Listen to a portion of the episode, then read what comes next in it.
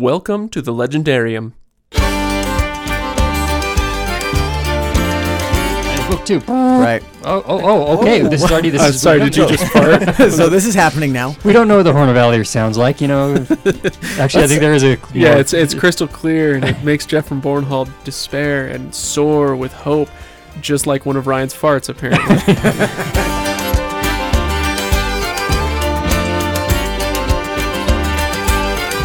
Welcome back, everybody. It's episode something. I, I actually don't know. one 117? maybe? seventeen. Two point two. No. Book somewhere 2.2? between one fourteen and one twenty. All right, welcome back. It is The Great Hunt Part 2. We have a lot more book to get to that we didn't uh, in our first episode. Uh, well, first of all, to introduce myself, I'm Craig Hanks, and uh, let's see, over here, he's creepier than a clown playing Ouija in your attic. It's Ken Johnson. Hey, the people I stalk have never complained. And if life were a movie, then I'd probably be Maverick, which makes him, I don't know, maybe Goose's wife, Carol. It's Kyle Hunt.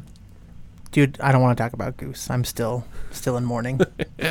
And his life is like an introvert party. No one's invited. It's Ryan Bruckman. You're all. I'm already too crowded by what's going on here. Right. Uh, all right. Welcome, everybody. Before we get started, a quick reminder, patreon.com slash legendarium. You can go there and support the show. The last uh, Wheel of Time episode we did, we had Corey on, uh, which was fantastic. That was a reward that we had for a little while for our $5 donors. And I'm still honoring that for those who had already signed up. But I ended up changing the $5 uh, donor reward because honestly, we had I don't know, half dozen people that signed up for the $5 reward. And then every time I would try to schedule an episode and get some people on, uh, it just didn't work out. You know, People are busy and uh, we're all in different time zones. And so there's, you know, a guy in Australia who's like, yeah, I'm asleep. So I'm not going to be joining you, that kind of thing. Uh, so I changed it up, and what we're doing now, if you donate five dollars an episode, which is incredibly generous, by the way, so there are other levels, uh, but if you do donate five dollars, we have a, a new, uh, what are we calling it, a gift package, uh, care package that Yes. we'll send out. A legendarium treasure chest. There you go. Nice. I like that. Uh, but we'll send it out every four to six months, and it'll have some goodies in there. I'm getting some T-shirts made. Maybe we'll do some hats and stickers, and When it opens, it makes a Zelda theme. oh, that would be amazing. But I lied. That's not actually going to happen. We're Oh. not that. There's not that many people paying us. yeah, that's that's if you pay eighteen dollars an episode, we'll we'll make you one of those. Um, We'll anyway, carve you something. Exactly. So uh, there, if you go to patreon.com slash legendarium, you can find that reward and some others. If you donate $3 an episode, there's some behind the scenes audio that you'll get access to on Patreon. Uh, for instance, our review of the Star Wars movie that just came out. Uh, what was that one called? Rogue, Rogue One. One. Yeah, so that'll that'll be maybe some behind the scenes audio or something. Uh, but you get access to some of those things. If you are a one dollar per episode donor, you get nice warm fuzzy feelings. So congratulations to those people. Anyway, let's talk about the Great Hunt. Uh, the last episode, I did my intro to the book. I didn't write one for this because I already did the whole book. So to those of you who enjoy those intros and miss it, don't worry. I'll, I'll bring it back next time. Listen Go back and last play the one. other Yep. episode. Yeah, the there you first go. Part of the other episode again. Yeah, you can play these episodes anytime you want. That's the beauty of podcasting. So let's go ahead and uh, wait, do you just want to pick up where we left off and start talking about the book and stuff you guys liked and stuff you didn't like? Uh, I think last time we were talking about contrails and conspiracy theorists and, And then we uh, got talking about Jesus. Scientology. Yes, we got into a very uh, theological discussion at the end there. That was actually good. I like that. Corey had some. Uh, eh, Corey had some good points. We got smart up. listeners. Yeah, we do. I don't know why they listen to it. right. Apparently not to- that smart. They keep listening. Maybe it's to feel good about themselves. That's true. Um, Yeah, Ryan. one want thing kick us that off? we uh, one thing that we really didn't talk about much at the beginning because we knew we would be doing another episode. Uh, we didn't talk a whole lot about the end, so let's jump there, like right off the bat. Okay. Oh, yeah. Uh, I, I will mention that uh, you guys all got we've got our little Facebook group chat, and so you guys all got a nice little message from me going, "Oh my gosh, this ending is amazing," uh, because it is. It's a fantastic ending. So I'm going to talk a little bit about something that I'm not sure I love, but I'm not sure I hate either about the ending here, and it seems to be, I very small sample size, but it seems to be the way this series is going. That each book goes like this: Hey, everybody, that was a great adventure. Let's all go our own ways. Okay, now we're all back together at the end. Like Rand just keeps pulling them all back to the same event at the same ta'veren. moment. Same, ta'veren, yeah. it's like it doesn't matter. He goes try and get as far away. I feel like there's this bungee cord effect. You know, they're trying to get as far away as they can. You know, throughout the book, and then at the end, it doesn't matter. They're all snapped back to the same I just spot Yeah. anyway. I just heard Fiddler on the Roof in my head. By the way, ta'veren. ta'veren. ta'veren. That's we'll, we'll rewrite Fiddler on the Roof to to fit the Great Hunt story. That'd be That'll amazing. But I just Um, heard Godfather. Just when I think I'm out, they pull me back in. that's what I. But see, that's the thing is I, I don't mind that this concept, this uh, thing where they've all got to be brought back together for big events or whatever. But I feel like if every book's gonna be that way, that I'm gonna get tired of it real quick. I get if I remember right, and it's very possible that I don't because as we've established, I'm not very smart and I don't have a great memory. Uh, then it won't be that way forever. It's uh, things are already kind of you get the sense that things are gonna scatter because the ladies go off to Tar Valon Mm-hmm. and I mean they do get brought back in, but then they just go right back to Tar Valon, and so and the Rand doesn't go with them, you know. So you're already breaking apart again. I'm hoping that it's not that I, I think way. we're gonna have to revisit this again. Very small sample size thus far. Um, and like I said in the previous one, I've read ahead a little bit, and I I'm I'm still feeling that way right now. Oh yeah, So, okay. um, but like I said, it's it's not really a problem. It's just something I've noticed that I'm trying to decide whether or not I'm going to get tired of this. Because in, in the end, I I feel, and I actually cannot speak to this because I haven't finished the series. You know, the, with Tarmon Gai'don being the end, eventually they're all going to have to come together or all be a part of the last battle anyway, uh, whether that's a geographic closeness or not. Um, but I mean, literally so far it's been, you know, we, they left Emond's Field and they all stayed together. It wasn't too bad. Here, you know, they they went. You know, half of them went to go take off after the horn. Then that party got split and never split the party. Um, that was for you, Todd. And then I have no idea what you're talking about. it's a Dungeons and Dragons thing. oh okay. It, funny. Two people laughed when they heard that. They were like, Okay. "Oh, you're funny. You'll take it, I'm sure. I'll take it. Yeah.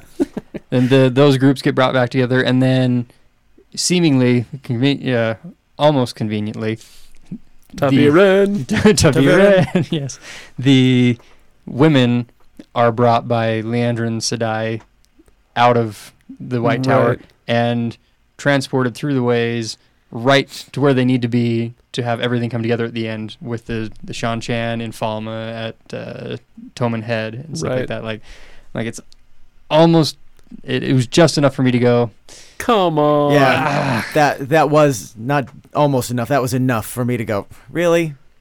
But then you Uh, move. I need the to take you here because reasons. But it was one. Of, it's one of those things like I read that and I go, uh, and then I move on and I'm happy and I'm enjoying myself. Yeah, yeah, anyway, it didn't- like it didn't very stop me. minor, but it's uh, that's that's one of the things just about being at the end. I was like, oh, we're all back together again. Okay. Yeah. I don't know. I I excuse that a little bit just because um the Seanchan are kind of the central um gravitational pull of this book. Mhm. And so it doesn't bother me that that if you to use that whole like stretchy gravity analogy, if you put that really heavy ball right in the middle of the story, then everything's going to start rolling toward it. Yeah. So you have these Seanchan there, and and uh, Padan Fain wants to use them for his own purposes, so he goes to the Seanchan, and and uh, Mhm. Liandrin is apparently Black Ajah, and so she's gonna use them for her own Dark I- Friend. Yeah, and I think I think going back to what we mentioned in the last episode um, about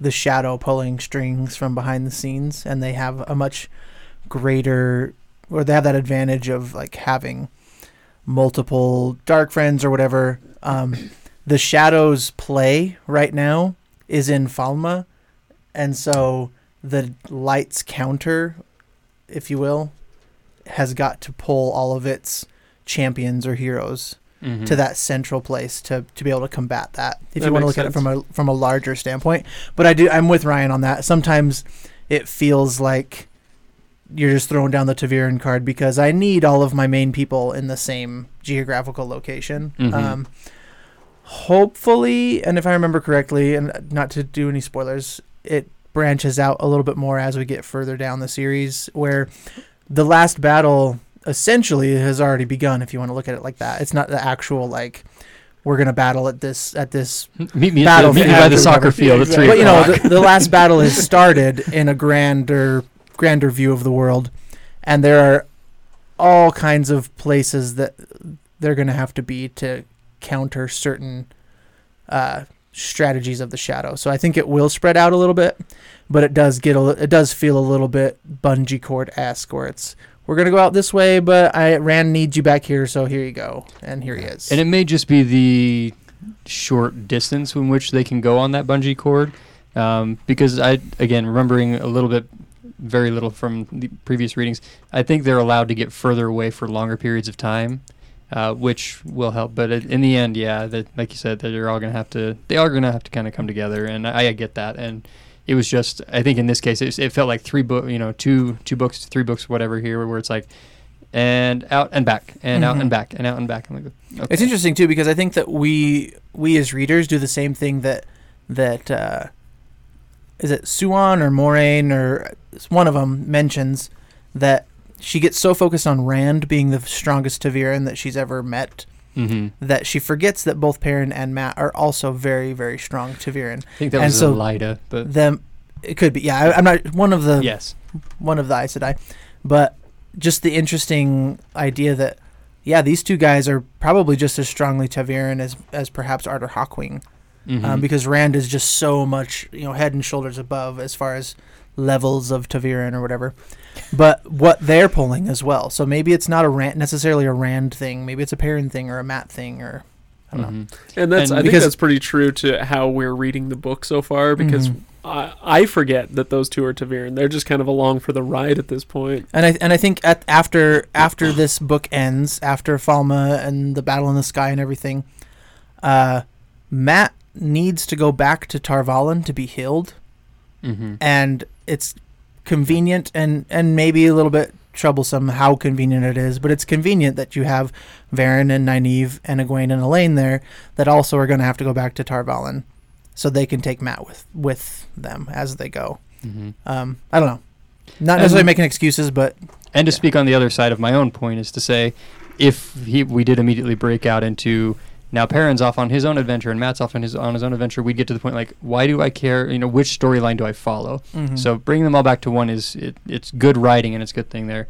Um, I just I, I hope I can get let them get a little further away. as long as it doesn't back. Right. become so repetitive that you can say, okay, we're we're 500 pages into book three. Time to bring it now all they're going to come Yep, back time to bring together. it back You know, all I- So. I totally get what you're saying. Yeah. Um, bullet points. Ken, what's your what's yours? I was What do you just talk thinking about. uh, along these lines. I'm just waiting for Mat to have any point at all. Ooh, yeah, I just I'm Mat. I, I'm, I have pins up my sleeve. through through two through two books. I mean, I'm and I'm sure it's going to change because it, you know it starts to change at the end there. I'm just waiting for him to have any relevance because I just I can't stand Mat at all. Really, Anytime he's on a page, all he does is whine, or all he does is be Uh, sick. let me ask you or all he does is whine about being sick. Ken, I'm are just- you I'm so are tired you of it. reading or listening? I'm reading. You're reading. Okay. Um, w- the audiobook. That's the w- how I read it first. I listened to the audiobook, and Michael Kramer has. He doesn't do crazy voices. Like he's not really going out on a limb with He's the a- voices, but he does give each character their own little color, kind of in his each has voice. a unique tone. and Mat's is definitely like kind of high pitched, whiny uh, kid. Blood and bloody ashes. Yeah, exactly. that's funny. Then that, that's the way it reads, also because he's just he's so through two books so far. He's by far my least likable character. I don't remember a lot about how he ends up, but It I don't think you're going to be stuck in that in that mode Yeah, of it definitely Well, takes Mat a little while to mature, and especially within the first two books because he gets connected to that dagger. Yeah. There's a lot of things that are in are in play because of the dagger. Well, and that's but he's and definitely that's immature in That general. That dagger Um, kind of throws everything off. And and by book three, I think you're gonna start to like. well, Mat. at the end of the Great Hunt, I mean, it Mhm. he starts to to come around to have something to do other than I'm sick. uh, Rand is better than me. Uh, well, know. that's true. Uh, that is true, but yeah, I still I I'm just going off of old feelings, but I remember Mat being one of my favorites, so I think you'll be fine. And yeah, I and I think we're I'm kind of curious as to what the reasoning might be behind handicapping a character so early in the story Uh, with the dagger, you with the mean? dagger. Yeah. Um, I think he just they needed some thing to chase after, some reason for Rand to stick with everybody. or right? just or just be able to build up i mean there how many how many main characters do we have if you want to talk first tier second tier third tier characters our main party we have six or seven characters that we have to get to know and i think giving Yeah. mat the dagger and slowing that process down to where we actually don't get to know mat it helps us get into get into the mind of rand a little bit more maybe a little Mhm. bit more into perrin and then also the girls and you can take time and then like I don't want to say it's a cop out, but it's it's almost like a pause button for building Mat's character Mm-hmm. um, Yeah. in a in a relatable, likable way. And I does that make sense? Yeah, and, and generally speaking, and I can't, I didn't go back and count or whatever. I don't know that we've gotten much by way of a point of view chapter from Mat's perspective. We no, I don't yet, think we've had a single. As far one. as I know. and that's it's generally in those chapters I think that you start to find the connections with the characters uh, Right. that you really care about outside of someone like Lan, who you like, you don't need a perspective from him just because you know everything you need to know about him. Right. Really, And I, I don't know if it was He's quiet. He's He's, he's needed. he swords well. Yeah, he's, he swords stabby well. stabby's good. and I, I don't know if, if that was built in that that was the built-in intention with the first two books is to playing the long game that he's going to have relevance later or if it just happened that way either way I think I think seeing you know through 15 books that's probably what I expect to happen and and that's fine uh, just through the first two I can't Mhm. stand him I think I think you'll uh, I think you'll really turn around in the next couple books we'll because I'm like Ryan. I remember Mat being one of my favorite characters. Um, Yeah, Ken, I don't think you have anything to worry about. Um, let's. I don't have let's anything to worry about anyway my life's good okay. if, if, if since we're on the topic of Mat, um, he does have a point in this book, and it's kind of a big one. Yeah, Uh, the he- horn. He blows Yeah, the horn of the horn. Valere. so that's Which- and that's what I'm saying you know he comes around at the end of the book so which to be entirely honest um, even on a second read through knowing that that was going to happen uh, it still blows my mind the horn blow it still blows my mind that you have such a major event uh, piece that's supposed to be part of your final battle you know this is all the prophecies have been leading you to believe that this is going to be blown before the final battle and Book two. you know and book two right oh oh, oh okay Oh. this is already this Uh, is sorry, did you just fart? so this is happening now we don't know what the horn of Valere sounds like you know actually I think there is a Yeah, more- it's it's crystal clear, and it makes Geofram Bornhald. You know, it it, it makes him despair, and and uh, it makes him soar with hope, just like one of Ryan's farts, apparently. let's uh, let's talk about that for a minute though, because I thought it was all all of how how we're four of us all in this tiny room, and you know they uh they- no. uh, Um, what I mean is is the horn of Valere, and I thought it was really really interesting after Mat blows the horn and the heroes show up and Arthur Hawkwing starts discussing things with Rand and he, he keeps calling Rand Lews Therin and um I thought it was really interesting that he mentions to I don't know if it's Mat or if it's Perrin, but he he tell well he tells Perrin to hoist the dragon banner or Mhm. whatever. Yeah. And so they put the, the banner up and he says the horn we're we're bound to the horn, but we follow the banner. I So was really confused by yeah, that. I, I think that that's it. I was a little bit confused as well, but I, I do think it's interesting because there's this whole idea that you know the horn could be sounded by Trollocs. or Trollocs something. or Dark Friends or whomever, but they will only follow the dragon banner. So I don't know if that's kind of a like a cheat where it's Yeah, like it- you it- can't I- use the, you you can blow the horn and bring the heroes of the horn back if you're a dark friend, but that's not going to do anything for you because you don't have the dragon banner. So I don't know. It's it's an interesting. It, it was I hadn't really left, caught that before. Um, It was left unexplained, and Yeah. I I was confused, and I was I I kind of just let it go. which I'm- which Well, it kind of ties the three of them together because I mean, Mat blows the horn, Perrin hoists the banner, and Rand Mhm. is Rand. You know. well, so- and I'm wondering if they're tied to that banner, to the dragon banner specifically, or if they, It's if it's the one of those things that, or even- not even the dragon, that it's just the heroes have to follow a banner. Yeah. So if the Mhm. shadow had blown it, then the banner of the dark one, which I, we don't know what that looks like. Yeah, and maybe. I- what? sorry, not gonna go there. I'll, I'll explain later. Mm-hmm. But the banner of the. Dang it. yes. Does he keep it with his taint? Or? I was tainted. hoping we could go two I was- full episodes I without was just trying. that. I wonder hard. if that's a criticism or not. Uh, Like I wonder I I'm curious from a literary standpoint because Arthur Hawkwing refers to Rand as Lews Therin. But Arthur Hawkwing was born after Lews Therin. Now you can say, okay, their souls, they're both heroes of the horn. They're si- they're tied to the horn. Their souls can converse. But would he be referred to as Lews Therin, or would he be referred to as a different? You know, he's the dragon soul essentially. But it's interesting that Arthur Hawkwing talks to Rand as Lews Therin, where if I'm, if I believe Arthur Hawkwing comes after Lews Therin in like your timeline. timeline. Well, So- yeah, but he mentions. I think it's Arthur Hawkwing that mentions we've fought countless times before. Mhm. People have blown the horn, and we come back and we've fought for the Dark One. Mhm. We've fought for Lews Therin. We've But whatever. what, but what And makes him so- refer to him as Lews Therin instead of random other name that he's been as Dragon Soul? Like, why doesn't he just call him like Lord Dragon or something? Because right now he's Rand al'Thor. The next time he spins out in the Dragon th- cycle, he might be Craig Hanks. You know, who knows? Oh, dear, Uh. heaven help us all.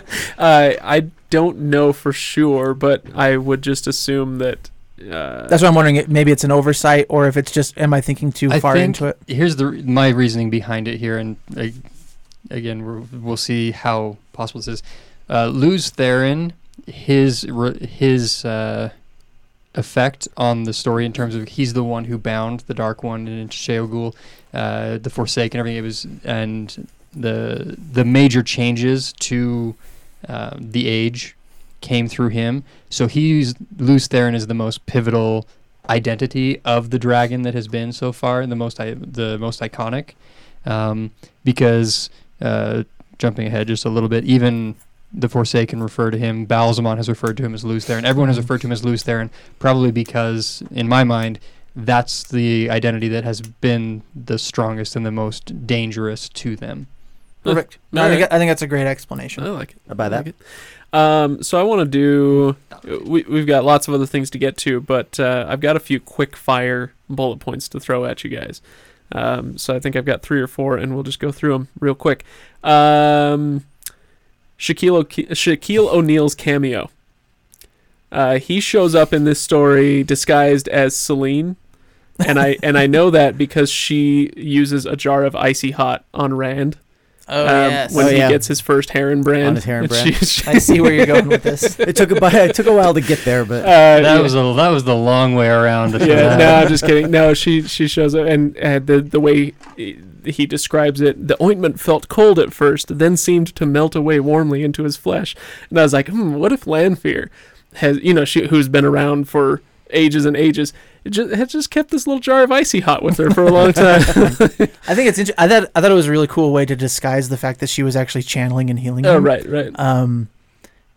Oh, I'm gonna pull out this ointment and we're gonna fix Right. it. just rubbing dirt in his Yeah. hands. Put Rub some dirt in on it. it. But uh, it it seems strange to me that Rand wasn't like a little more suspicious, especially having Mhm. seen Moiraine heal people, having felt the power used on him before, where they describe it as like a cold feeling and then a warm feeling or whatever. And him just being like, "Oh, she has this magic icy hot." She's so hot, she's so hot that it just distracts him from all reasoning. So, Um, From all of the red flags that we'll come back. We'll come around back her. to Selene in a little while. no, what Um, what you just told me is that you think that Shaquille O'Neal is hot. Oh, dude, I'm no. I he is one tasty dish. he has Uh, that little shoulder shrug thing that he does. at the end of his commercials. uh, the crystal in the pit, the big crystal ball thing. Uh, when that showed up, it really like fireworks were going off in my memories of like, oh, this thing is really important. And then it got to the end of the book and uh, never showed up again in this book. You remember? What is this? On the way to The Cairhien. statue. giant statue. They're with excavating the, the statue holding the. Oh, big yeah, and crystal uh, and anyway, so that just makes me think, oh, this thing is going to be really important. And it, it's Mhm. interesting that he spent uh, enough time. It was almost a full chapter, I think. Uh, it was a it was a good part of a chapter, yeah. and it was the- a scene that was really emotionally compelling with Rand and the One Power and trying to, you know, close himself off from saidin and all this stuff.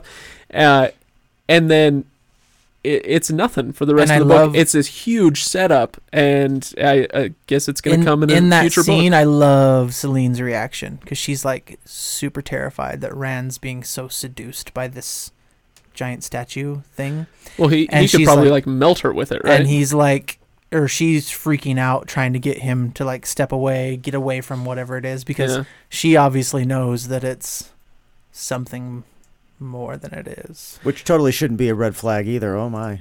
um, all right, and then food descriptions. Kyle, you and I talked uh, the other day about the Chinese food. Rand, Yeah. Rand eats Chinese, like sweet and sour chicken for the first time. Yeah, Uh, when And- they're on the road to. Uh, they get this plate full of food. Cairhien? Yeah, and the, the way that he's, I, I wish I would have pulled the actual quote, but the way that he describes it, uh, it's basically like a sweet and sour chicken type of dish. And Rand's looking at it like, oh, this looks really strange, not something I'm familiar with, because you know he's a Two Rivers farm boy, mutton and right. Dirt. I don't know.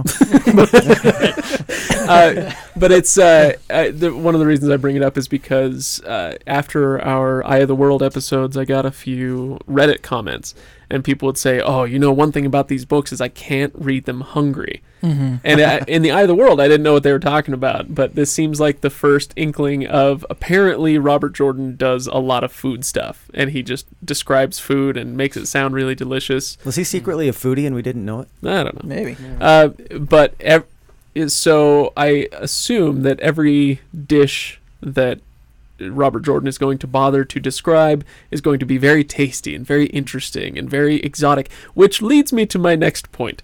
Uh, pretty women in this book. Every time, if if Wait, a, Julia Roberts is in this book. uh, well, many of them. if a woman in this story gets a name, then she's almost invariably going to be remarkably pretty. Have you guys noticed this? There's a handful of Yeah. characters that I- I, I don't- don't, think fit that. Well, but- right. but uh, so I yes. s- why I but he's, he's whole- never been like, I looked at this woman and considered a Trolloc. Buzz, your girlfriend. Woof. uh, so I don't really know what to make of this, other than just to roll my eyes a little bit. I, I don't know if there's anything else to it, but it's just kind of like, oh, brother. I think, and part of it has to do with the Aes Sedai ageless look, where you can't tell how old she is or whatever. And they, you know, he he describes most Aes Sedai with this, well, all Aes Sedai with this ageless look, but that that specific look is not necessarily pretty, but definitely not unattractive. So they're all Well- Jane Seymour. I will tell you that I think my biggest issue with it, and it's not a big issue, is that I think right now beauty is associated with their power level. Really? Right? Like generally speaking, because we're looking at like Selene is the most beautiful woman he's ever seen. Like, and we know that Selene is obviously very powerful and very different. Um, the girls, the, you know, each of the the th- Nynaeve, Egwene, Elayne, they're all attractive and they're they're very pretty and they're very powerful compared to Aes Sedai. Moiraine is beautiful and she's very powerful. Um, but then you talk, uh, I don't know, maybe that's not entirely accurate because like Siuan Sanche, he, do- he doesn't describe her as as Mhm. beautiful or anything. Right. But and Handsome.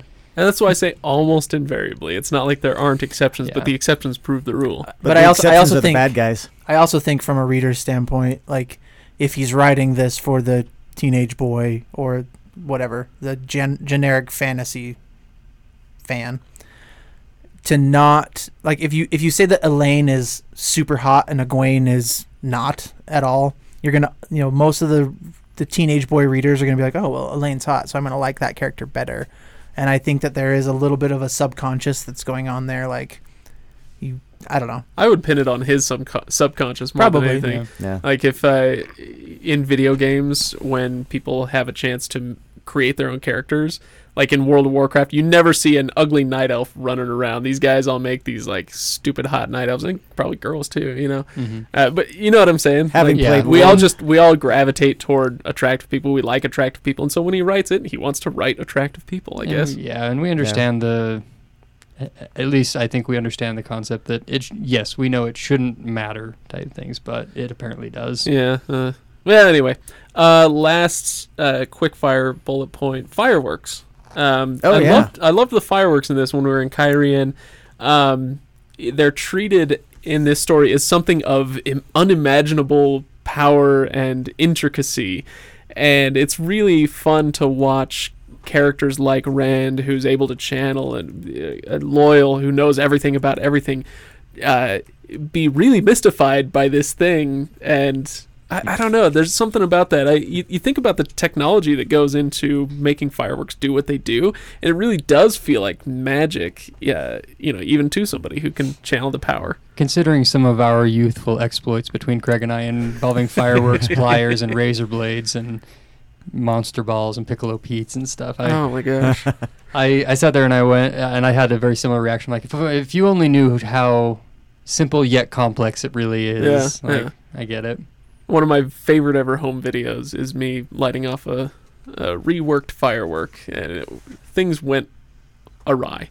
Uh, There's a divot in your neighbor's front yard Oh, for that's something true. you guys did. uh, cool. So let's. Uh, Can I add to your on rapid fire one more? Yeah, go for it. Uh, Rand officially becomes a blade master in this book. D- oh, because he takes out. Yeah. Uh, so there what's are his two. name? There are two ways to become a blade master Turok. with a heron mark blade. He's he's kind of been posing for the last book and a half.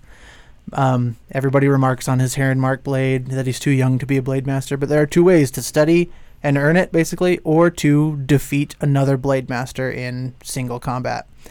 And he defeats the Seanchan High Lord Turok. Turok. Turok, I think is his name. Yeah, which was a great which Nintendo was 64 game. fantastic. And it, and it brings me back to a point that we talked about in the Eye of the World a little bit.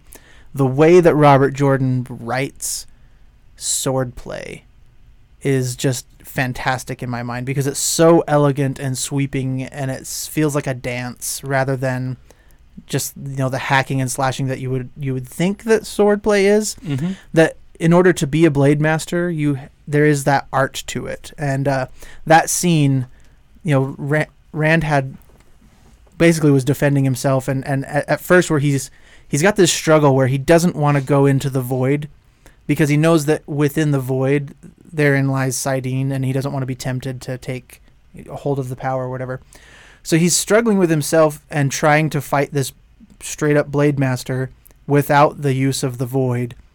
And when he finally decides to take the void and and he can focus in um, he starts to hold his own and even starts to to um, attack rather than be on the defensive. And that scene to me was just really cool with all of the all of the conflict going on within Rand um, it's it's interesting to me that he would rather face a blade master without the void than face saidin. Yeah. So. Mhm. And I like th- when he writes the swordplay, the names that he gives to the different forms, uh, which is really different. We're used to um, the Brandon Sanderson style of just blow by blow, and this person's arm went 90 degrees that way, and that made this thing happen, and it's really engaging, and it's really blow by blow.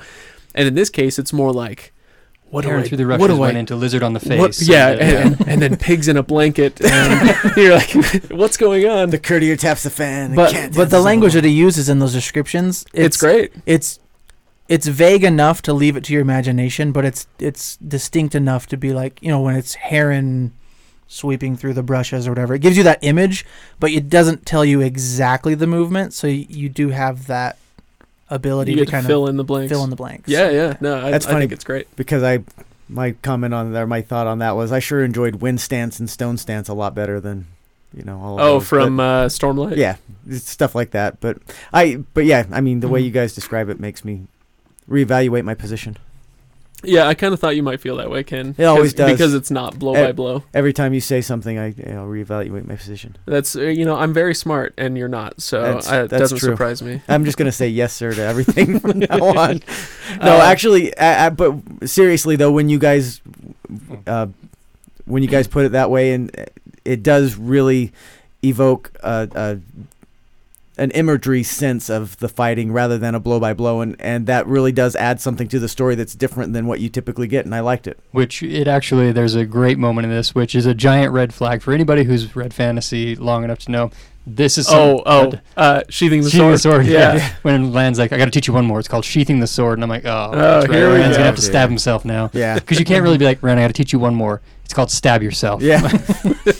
Don't worry, you will never use this throughout the entire series. Oh, what a oh, relief! except Until the very end here, when you're going to have to stab yourself. yeah, Or let someone stab you. that was foreshadowing. Well, and and in the end, when he he stabs Ba'alzamon with his heron mark blade, he's finally become a blade ba- blade master, and he and receives he loses his and he loses his blade, and it's and it's his father's sword, and it, this is a big deal for Rand. He one he gets branded for the second time in his palm with the heron mark Mm. because the sword becomes so hot in the fiery chest of Ba'alzamon that he brands himself again, fulfilling a prophecy. But he's also now lost his sword as a recently you know acquired blade master, and he's also lost his physical connection to Tam Thor. He's always held the sword to convince himself that Tam is his father. And you know, Well- this is my father's sword and all of that stuff. And now that has been melted away. Not to worry though, because based on the cover of the third book, he's about to go get a shiny new one. So, um, Spoiler. uh, yeah. I don't have anything else to say on the swords. Cool. You guys, anything else? But if you want to talk about other cool, I, I'm not going to say they're cool because I actually really hate them. But the a'dam, Oh gosh. Oh, yeah, what a great device. No, I mean, like you say, they're awful, but what a great storytelling job he did with that.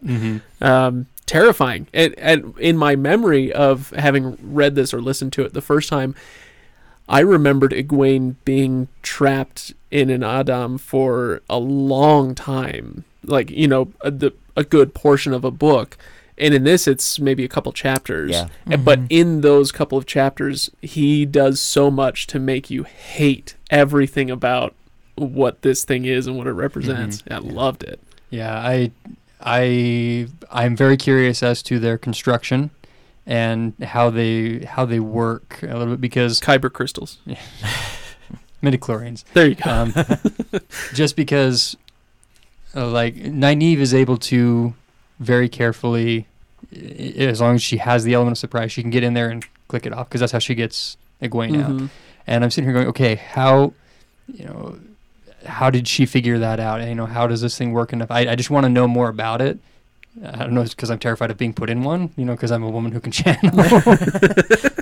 I think it, I think it's interesting too as as Nynaeve um, as they bust Egwene out and that whole that whole rescue scene we talked about it a little bit last episode, but the the discovery that the Soldame or Soldam Suldam. Mhm. can channel as well as Ah, the that's- they damane, have to be able to channel and too. that is an earth shattering rev- like discovery for the Shan Empire, and not that they know that at this point or anything like that, but if that were to be revealed, I mean, just the the sheer terror on.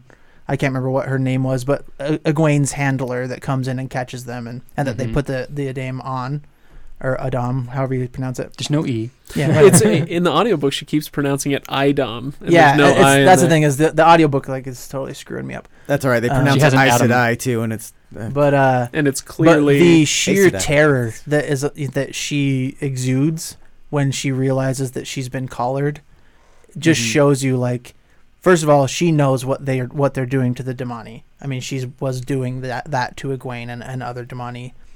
But the idea I mean that that completely changes their entire culture base for the Seanchan. Yeah, I think if if that got out, it'd be a huge issue. But I think they, uh, the Suldams, have realized, you know, that portion because she, it, the terror that she has that she has is because she knows, yeah, I can channel a little bit. And they Mhm. talk about how they go and find uh, women who could be Suldams Mhm. and stuff like that. I- So people that can be women that can be taught rather than than wilders that that are just born with it and like automatically do it. So yeah, I'd be curious as to what their, you know, those who have who know the secret is they're going out to find out what what delineates between when you find a girl who can channel that she becomes a Suldam versus a damane. Yeah, You know, it would be very interesting to see that.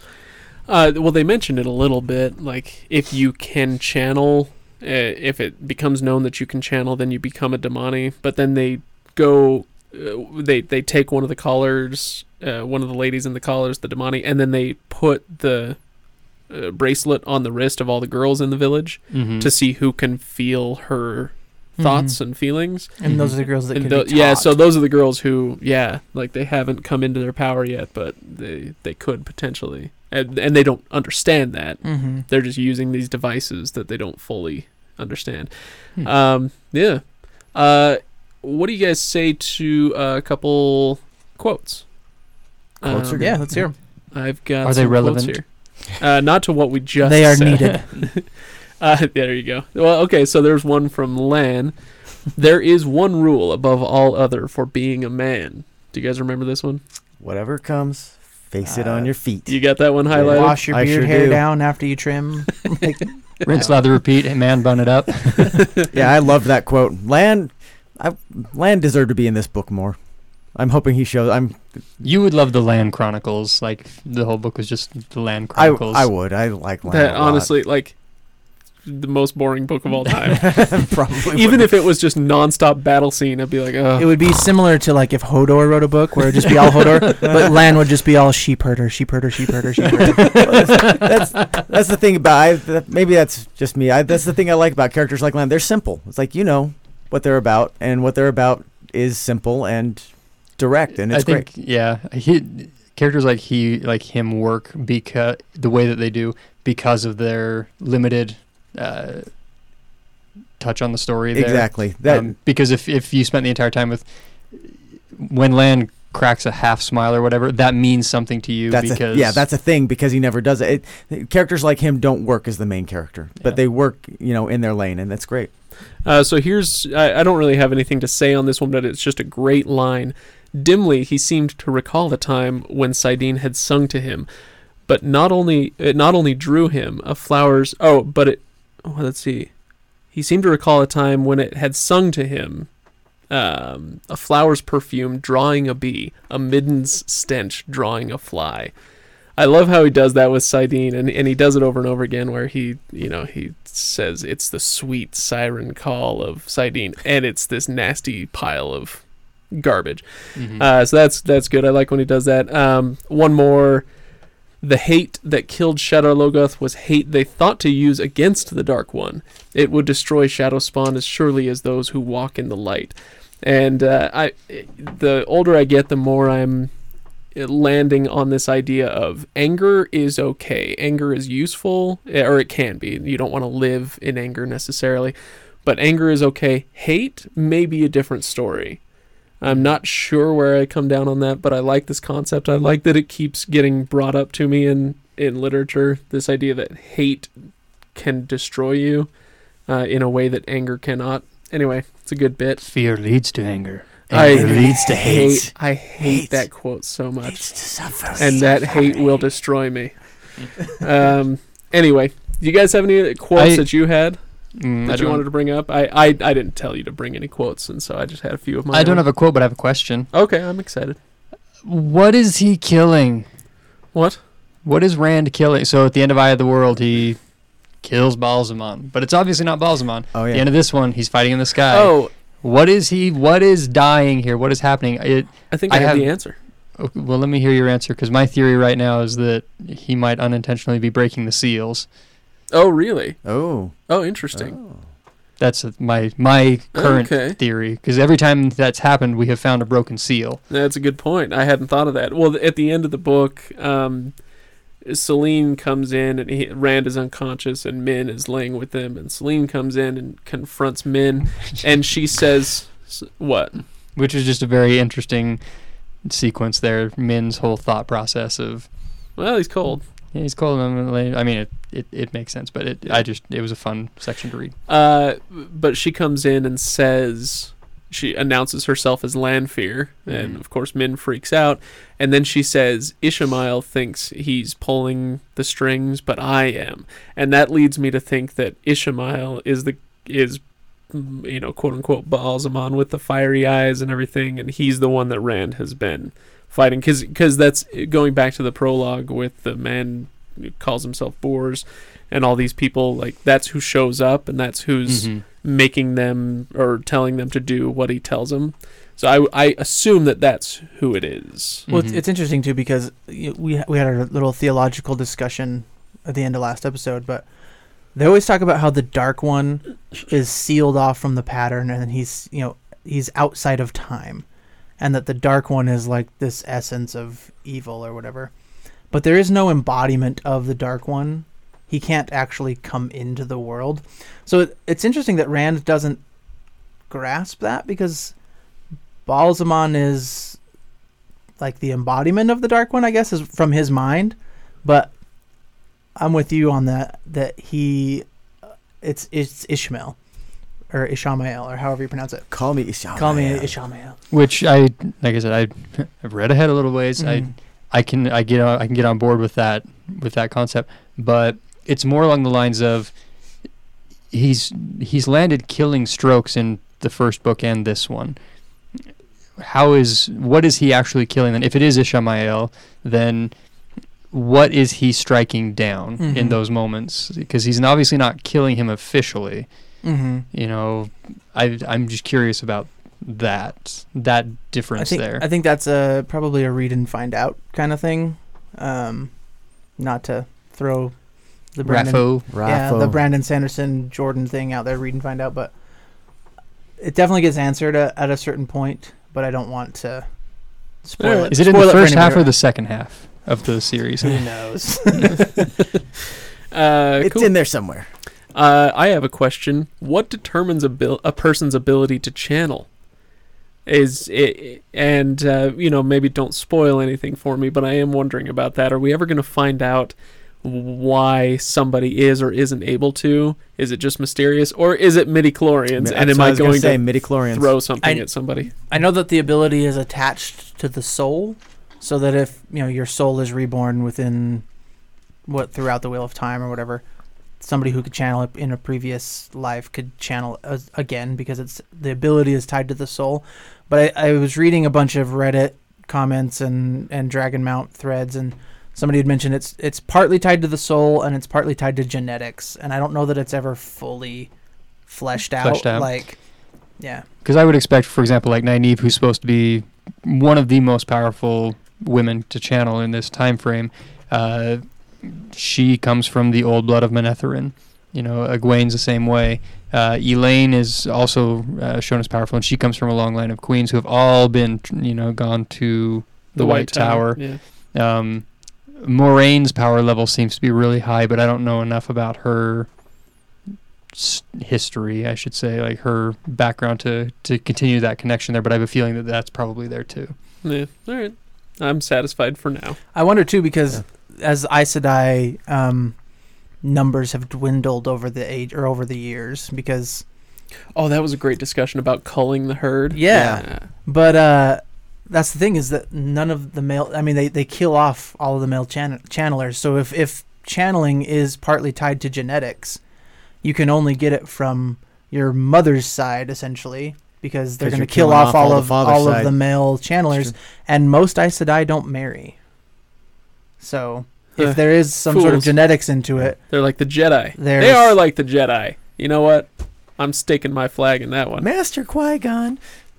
Uh, Uh, Uh, midichlorians. cool. yeah. Other stuff you guys want to bring up? We got a few more minutes left. I enjoyed the uh, the look into the uh, Aes Sedai society uh, that we got at the beginning of the book. Watching them. What? Yeah. Oh, I sorry. You rolled your eyes there, like No, I just looked at you. that's about right.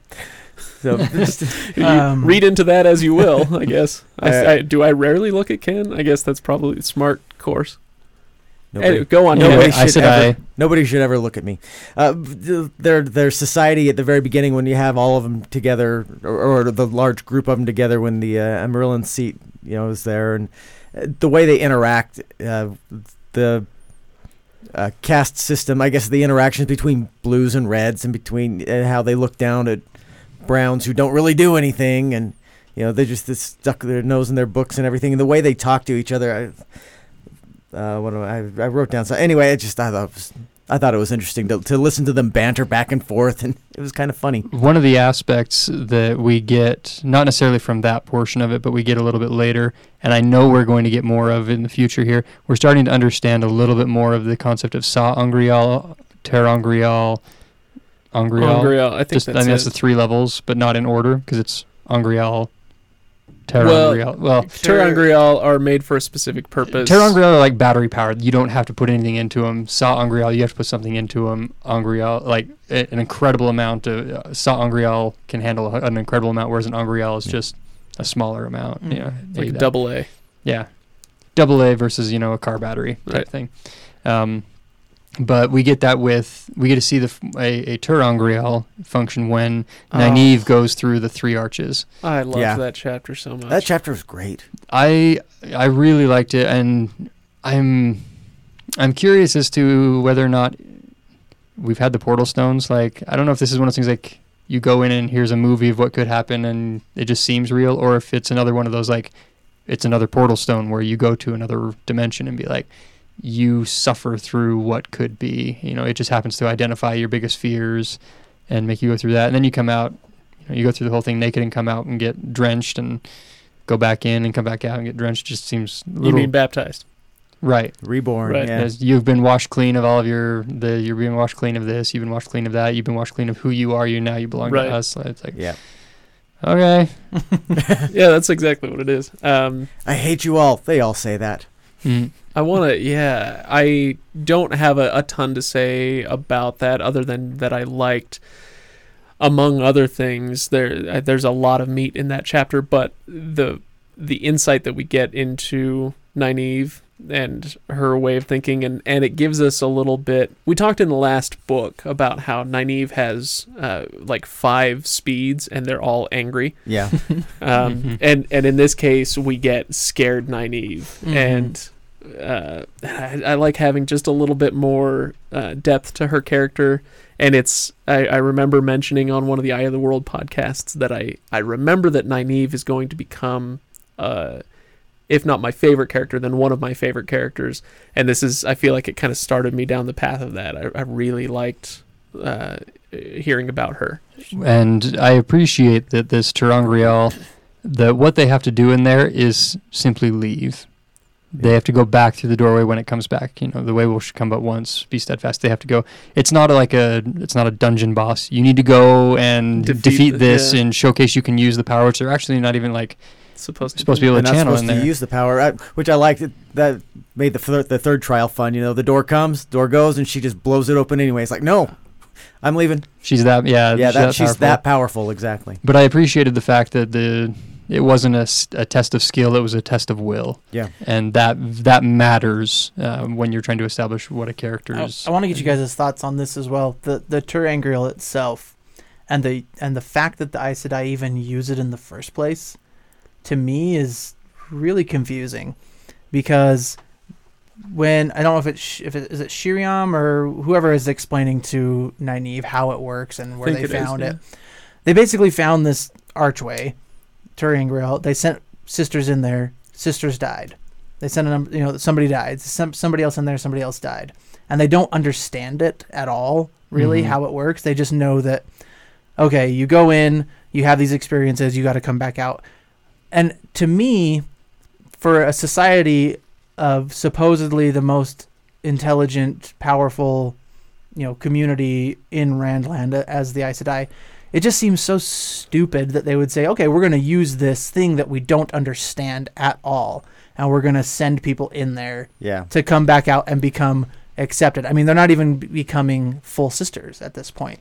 It just hmm it's super confusing to me, and it actually made me think through this reread, reread since I've recently watched uh, Stranger Things. Nice. They're like sending them through to the upside down because Mhm. it's something that they don't understand at all.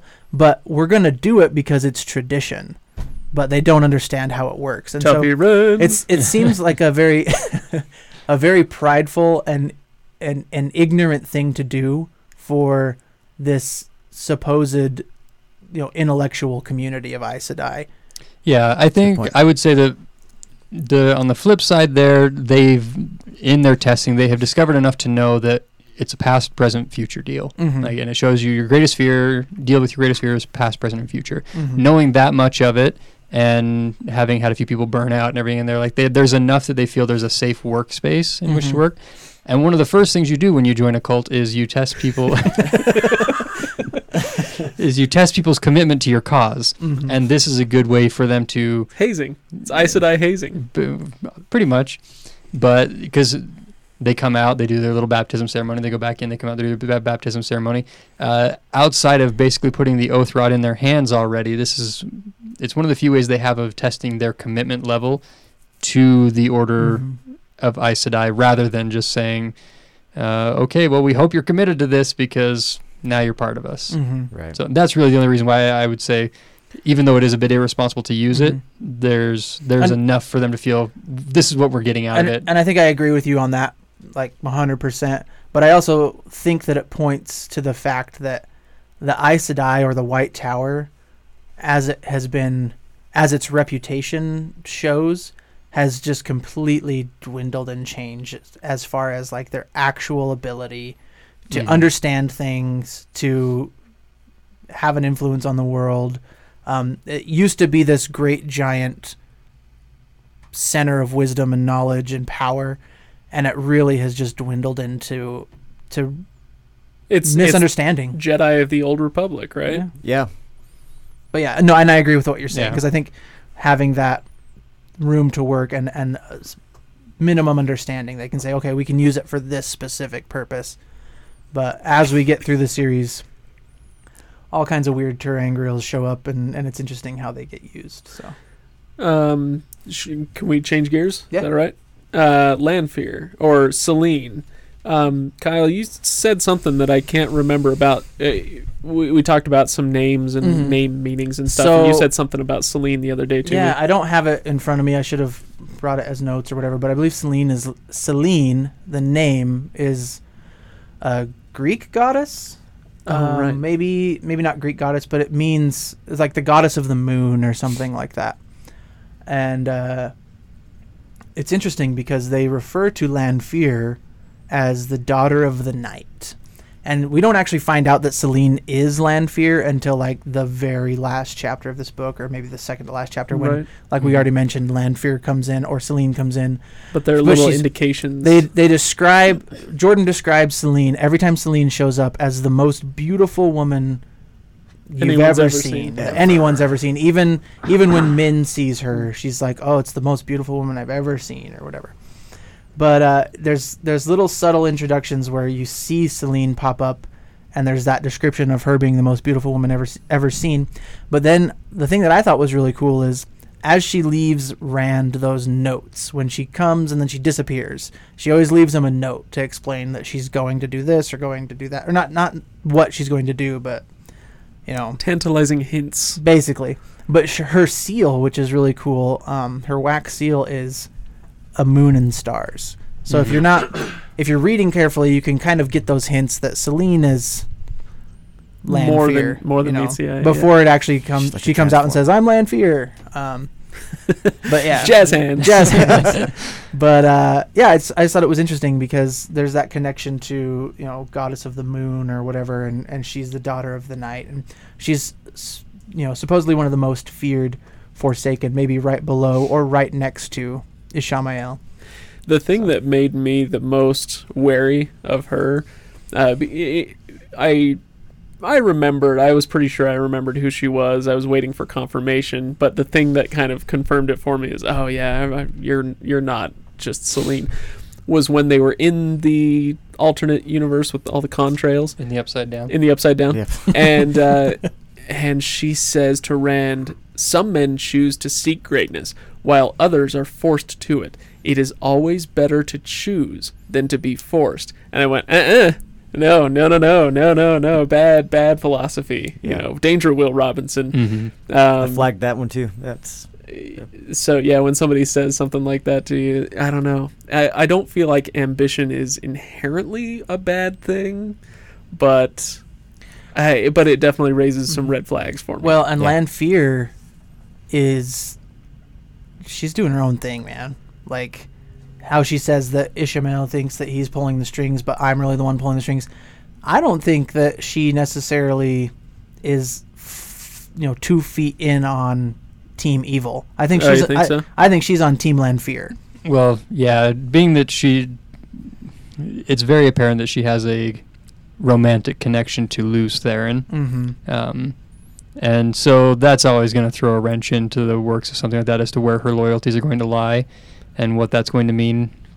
And I'm sure that we're going to be dealing with Rand and her having to figure out how their, you know, what's our relationship discussion. She feels. She feels to me she's. Yeah, she's grooming. She's grooming Rand or Le- or Lews Therin, and to me, Lanfear's the type to be like, well, with the two of us, we could take on the Dark One and we could rule the world. Together we you will know, rule the galaxy. rather than as- rather than as she's hot like chicken where dragon. where Ishamael has is both feet in with Team Evil. He basically just wants to break the wheel and and be Dark One, you know, whatever.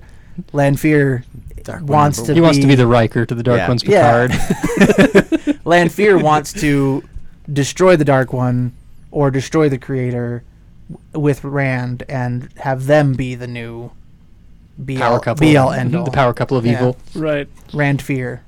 Rand Fear. Uh, cool. We uh, are just coming up on an hour, you guys. So maybe we start wrapping this up. Um, any other points that you want to bring up before we get to final thoughts and predictions and stuff like that? Uh, one more character that I think we need to discuss, um, mainly because it was r- connection that we get with Perrin there, but uh, Urine? Oh, Hurin. Hurin, sorry. wow.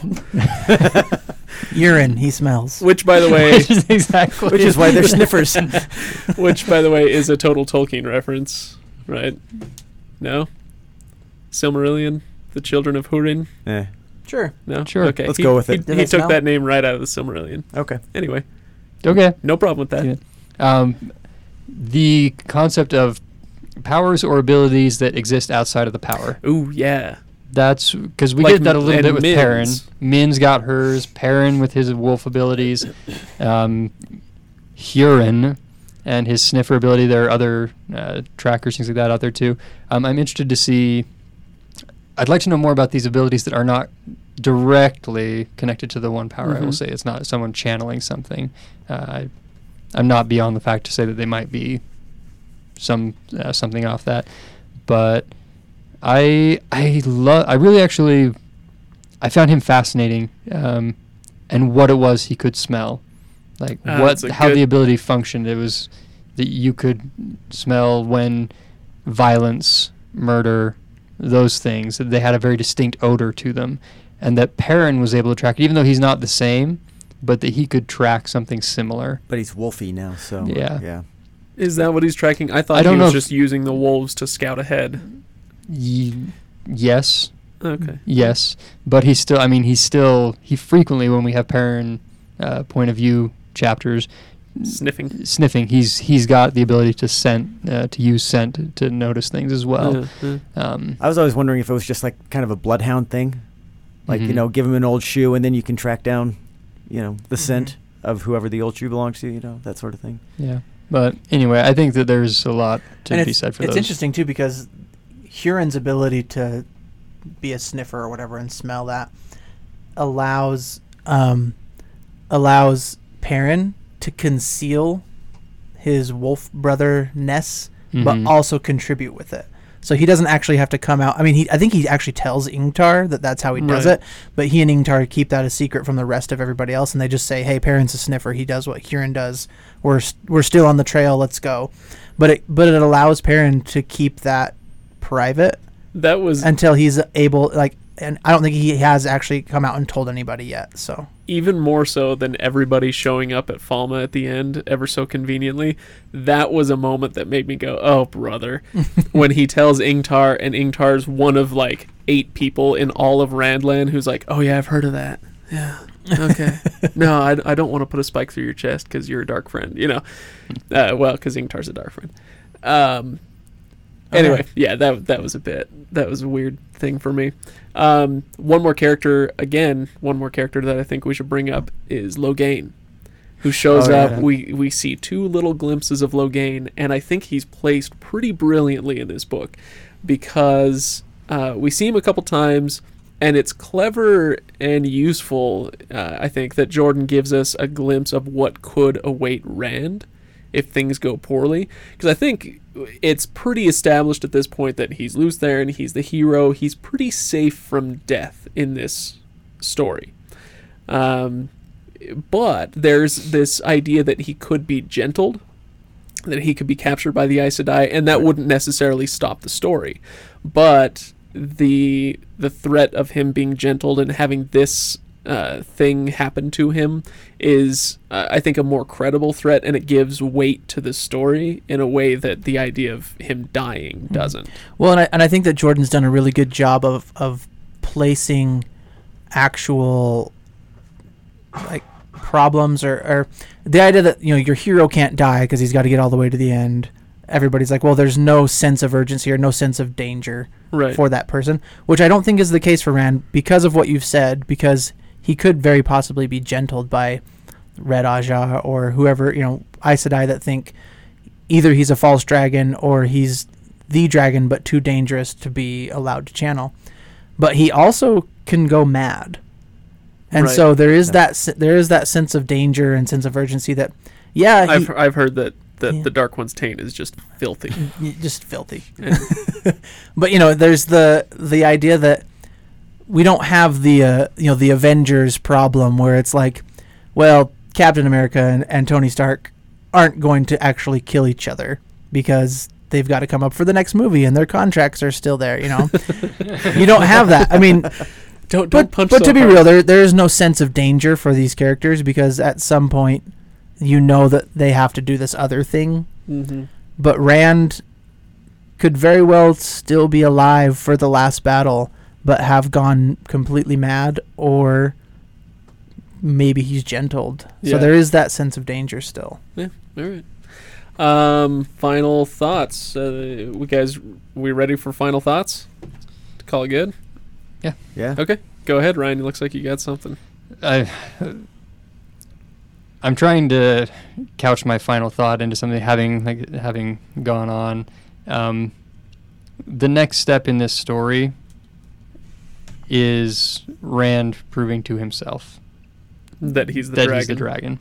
Yeah. That's that's what the next piece is, and that's what I would want, even if I hadn't read ahead. Like I would want. I I, I You're sick and tired of the denials. I get so am tired too. of character. Oh my like I understand the purpose and of, of saying as a character, you know, not wanting to be this most feared character in history or whatever. But at a certain point, you have to. Your character has to accept it, and the longer you drag that out, the less inclined I am to follow and, and to be a part of that. And so that's what I would want out of the next one, and I do, and we do get it. So I'm I'm grateful for that. Can Alright. I piggyback off your final thought? That's the one reason Nynaeve became less annoying once she finally went through the trials. Because through the first book and a half, it was I'm not gonna be. I hate Aes Sedai. Blah blah blah blah blah. And Hey, then she finally, She's like, Y- check yeah. out my ring. and then yeah, and then she comes around and becomes while easier still to holding to her I'm going to kick the crap out of Moiraine once I learn how to use this right. Once this ring means something, I'm going to kick the crap out of Moiraine. right. But at least she stops. You know. And and to that same theme, I, I think Perrin needs to accept his his wolfness as well because Yeah. he's he's doing the exact same thing that, as Rand is doing, and he will refuse to discuss or refuse to talk to the wolves or shut them out or whatever. And at a certain point, I get weary of parents saying, "I'm not going to do it. I'm not going to do it." Well, you you do it anyways, and there's Yeah.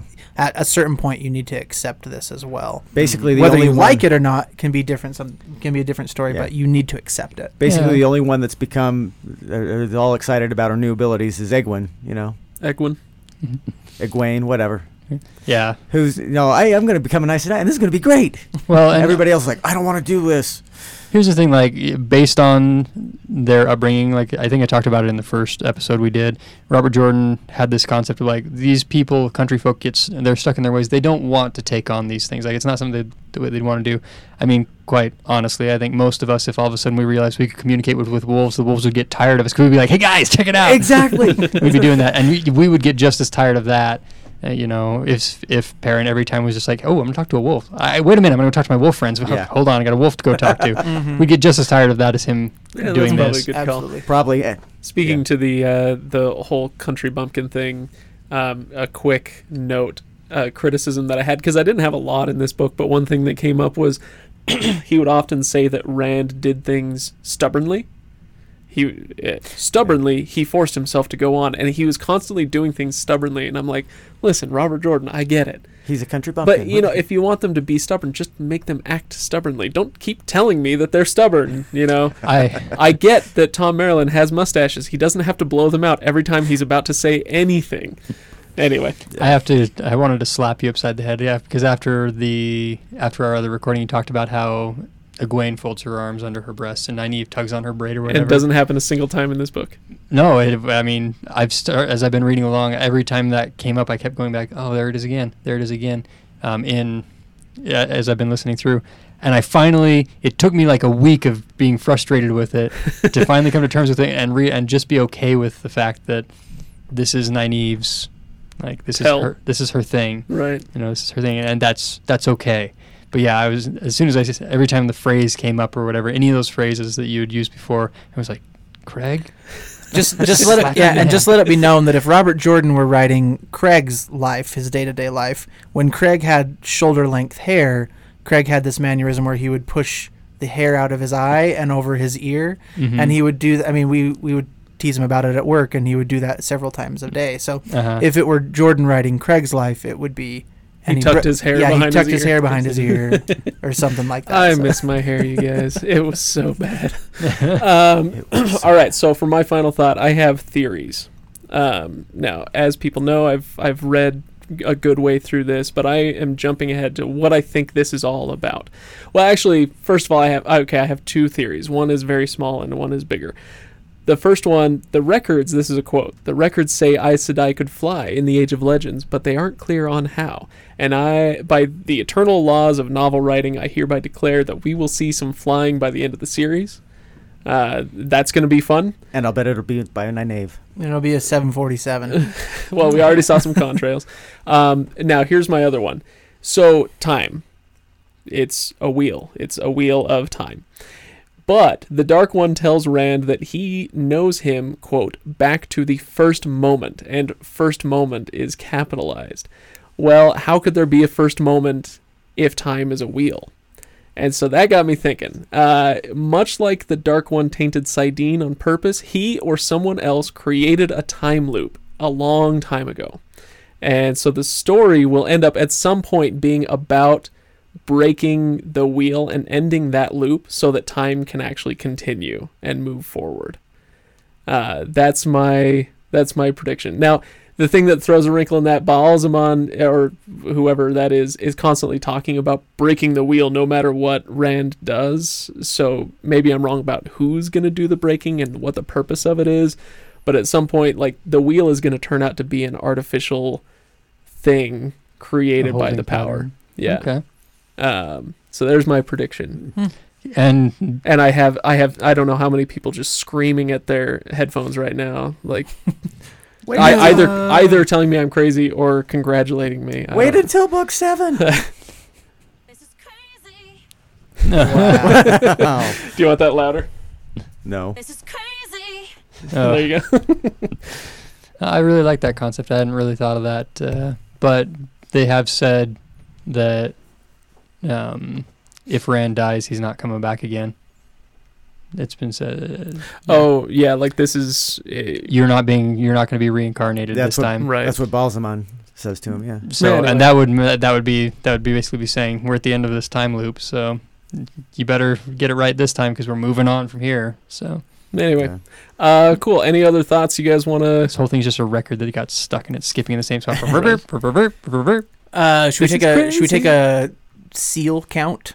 Uh, I think we have three seals down. three, three Three down. seals down. Yeah, because Bayle Domon has his seal. Turak has his. Was it Turak? Yeah, yeah. That had his seal, and then the seal that they they found in the uh, the Eye of the World, and all of them are shattered. So three seals down, four to go. And my Four question Cruxes. when when this right when this happened, um, and Moiraine was talking about the broken seals, she's like, and there we have to find four others. How do you know those aren't broken yet? You haven't even found them. You know, it's True. not like we That's have true. four whole seals somewhere, so uh, it's hard to say three down, four to go, uh, Yeah. unless we're just talking about But- finding them. Yeah, well, they just say that if if all the seals were broken and the Dark One could touch the world, it wouldn't. Right. Things would be different. So that's the, their biggest indicator that there's still something there. Sure. Is that the Dark One is not currently running his fingers through the hair of the world. So what? The hair of the world. Wow. The eye of the world. The world, you have such beautiful eye. Let me tuck your hair behind your ears. Uh, all right. Shall we call it then? Did we Well, go over most of what you guys wanted to? I was going to say uh, so. through through two books with 13 to go. I think um, we're getting pretty close to the time where major players are going to start dying, right? I mean, because people got to start dying. Um, I, it- it's this is not a- as much as he kind of paved the way. J- Uh, Jordan is not George Martin, and so I don't know that there's going to be quite the same level of uh, Well, no, I don't- killing off for the sake of it. I don't think it's going to be major major characters dying every other chapter or anything like that. But but somebody's got to. I mean, people have got to start dying Yeah. sometime. I mean, Mat Well, if- dies. If we learned anything from this series, is that just like any fantasy, someone is not dead just because because they're dead. they're dead. The grave is Tom no, has the grave is no bar to my call, which is a great line by the way. Right, Yeah. but but Tom wasn't dead. I mean, he was presumed dead. But that's exactly what I'm not saying. dead. Is that But I'm I'm saying that the people have got to start actually being dead soon, and so and, and i- if I got to pick one person, I'm gonna I'm gonna pick Egwene because she's the only one who's actually excited to be here. so So you got to go. yeah, That's all right. Mm. Cool. Um, I guess. well, did you have anything else? I only because I know a little bit. We talked about this earlier. I wanted to just briefly step away from Great Hunt and stuff, but to stay in the series about this fun community of things that have been created about the Wheel of Time. Oh boy.